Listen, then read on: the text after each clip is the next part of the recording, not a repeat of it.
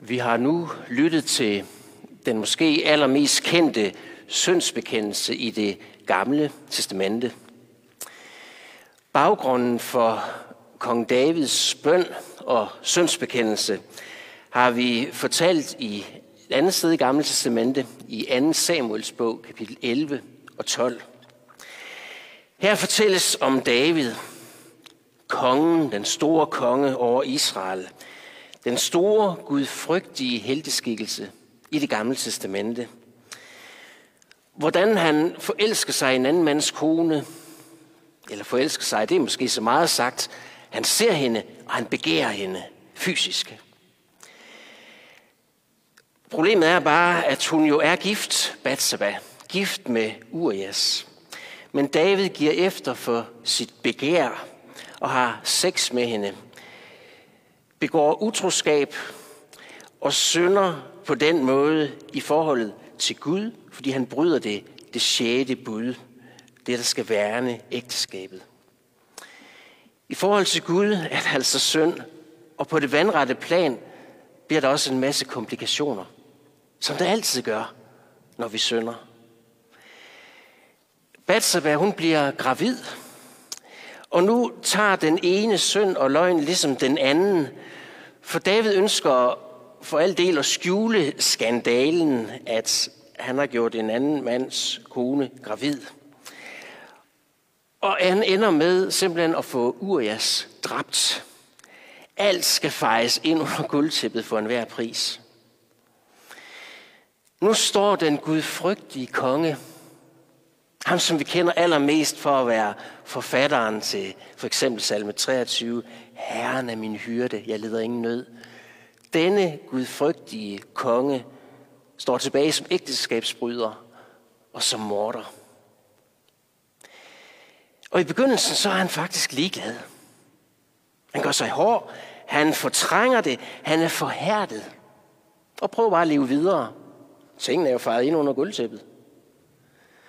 Men i samtale med en Guds profet, Nathan, så erkender David, at han har syndet, at han har skyld, at han er faldet. Og det er vel at mærke ikke bare sådan en, en generel erkendelse af, at ja, ja, jeg er ikke et perfekt menneske. Det er heller ikke en overfladisk handling af, at han måske nok har handlet egoistisk og såret nogle andre. Nej, David kommer til den fulde erkendelse af, at han står som den urene sønder over for den hellige, almægtige Gud. At David har skyld. At han er, gør sig fortjent til Guds frede, til fortabelsen.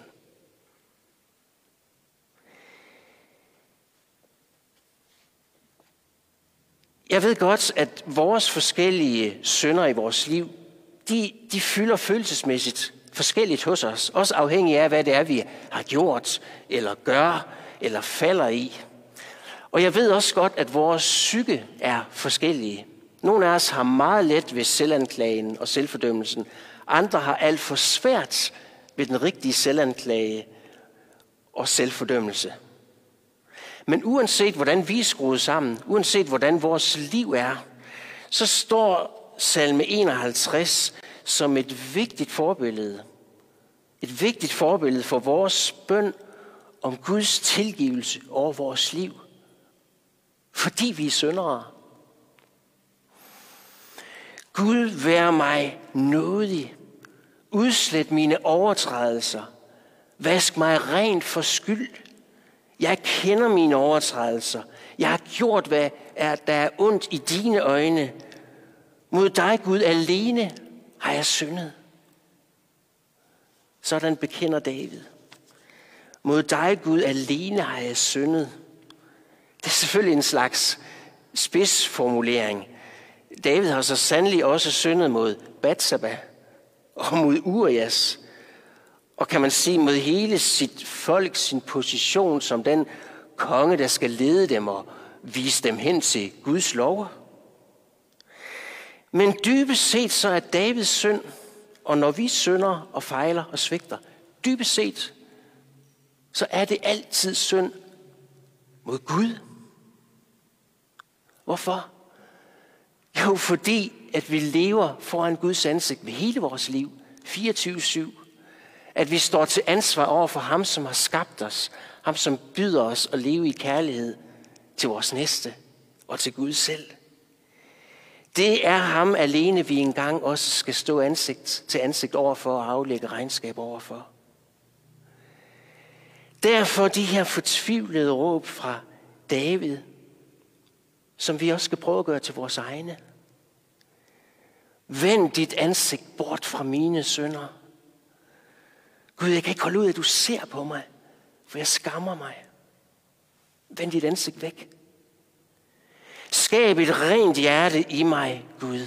Et rent hjerte, for jeg er selv uren. Det er jo ikke bare et uheld, når jeg synder, når jeg tænker eller handler forkert, eller undlader at gøre det, der er rigtigt. Jeg vil det jo. Og alle mulige begæringer og følelser og bitterhed skyller igennem mit sind. Gud, gør mit hjerte rent, skab det om, rens det. Kast mig ikke bort fra dig. Du burde jo egentlig gøre det. Jeg fortjener det. Men kast mig ikke bort. Vær noget imod mig. Lad mig alligevel få lov at være i din nærhed. Lad mig få lov at være dit barn. Kast mig ikke bort. Tag ikke din hellige ånd fra mig. Her du har ret til at gøre det. Jeg er jo ikke værdig til, at du skal bo i mig. Men lad mig alligevel beholde din ånd i mig. Vil du ikke nok igen fylde mig med din helligheds- og kærlighedsånd? Midt i min urenhed, fyld mig til trøst, til styrke, til kraft.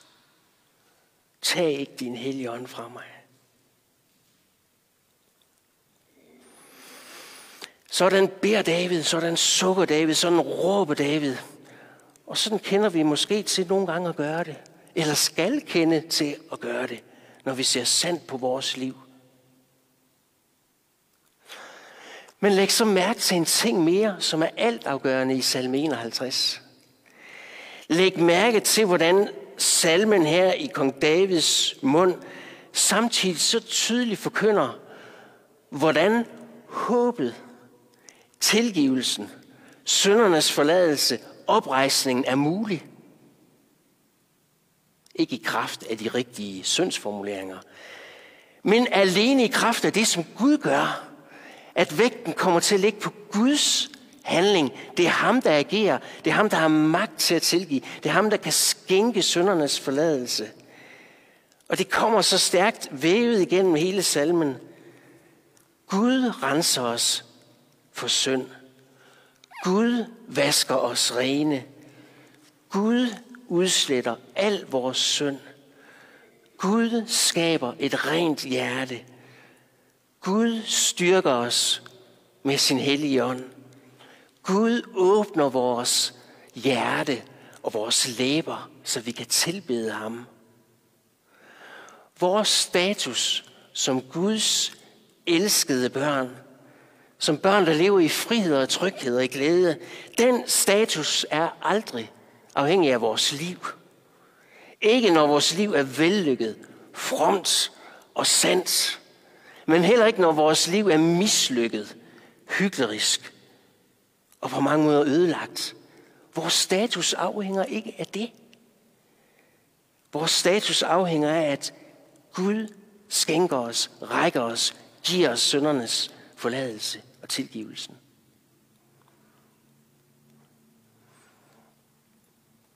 Hvad bliver der så tilbage for os? Hvad skal vi gøre? Er det at være en kristen så at være i den reducerede, passive, modtagende holdning alene? Nej, det er det faktisk ikke. Er det ligegyldigt, hvad vi så gør og tænker om vores tro og vores liv? Nej, det er faktisk ikke ligegyldigt. Salme 51 og kong Davids historie og hans konkrete bøn viser os netop, at vi har, og den troende har, en alt afgørende udfordring i sit liv. I de liv, som nu er vores. I de liv med alt, hvad vi rummer. Udfordringen, det er at vi må tage ansvaret på os. Vores andel er, at vi må våge at bære vores skyld. Og bære den frem for Gud. Mit offer, Gud, er en sønderbrudt ånd. Et sønderbrudt og sønderknust hjerte afviser du ikke Gud. Det er vores offer. Noget vi giver. Noget vi skal give til Gud. Vores syndsbekendelse. Vores konkrete bøn om tilgivelse, hvordan vi nu er i stand til at formulere det, er et offer, vi giver til Gud. Mit offer, Gud, er en sønderbrudt ånd. Det kan jo godt lyde som om, at vi så skal knuses, ligesom fysisk trædes ned, og vores selvværd skal ødelægges, for at vi kan være kristne og få lov at få Guds tilgivelse og frelse ind over vores liv. Og sådan er det nogle gange også desværre blevet misforstået og udlagt. Men der er forskel på den sunde synds erkendelse og det dårlige selvværd. Der er forskel på den sunde synds erkendelse og det dårlige selvværd. Eller sagt på en anden måde, der er ingen modsætning mellem den nødvendige syndserkendelse og så den sunde selvfølelse.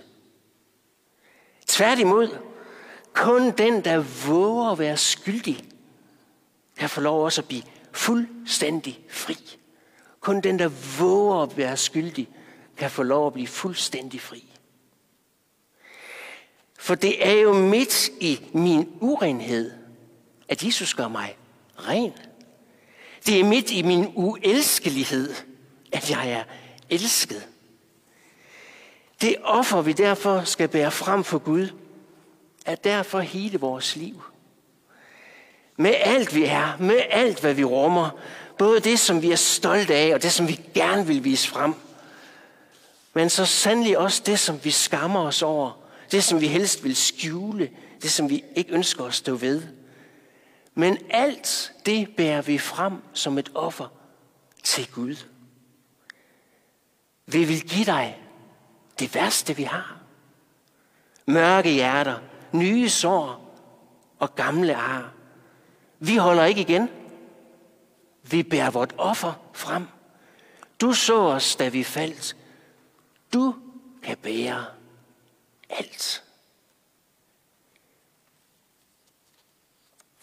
Vi giver os det bedste til Gud. Alt, hvad vi har, vores lovsang, vores taknemmelighed, alt det gode i vores liv, men også det værste. Det er vores offergave, når vi bare våger at bære det og bære det frem. Det, der lugter, det rådne, det skamfulde, hele vores skyld. Vi holder ikke igen. Vi bærer vort offer frem. For du kan bære alt. Dine udstrakte korsarme, Jesus, tag imod os. Igen og igen. Derfor fortsætter vi nu ved gudstjenesten med syndsbekendelse og med skriftemål. Vi bærer vores konkrete liv med alt, hvad vi rummer, frem for Gud. Men først synger vi og beder vi sammen kong Davids bøn om hjælp fra salme 51. Skab et rent hjerte i mig, Gud. Create in me a clean heart. Lad os synge og bede.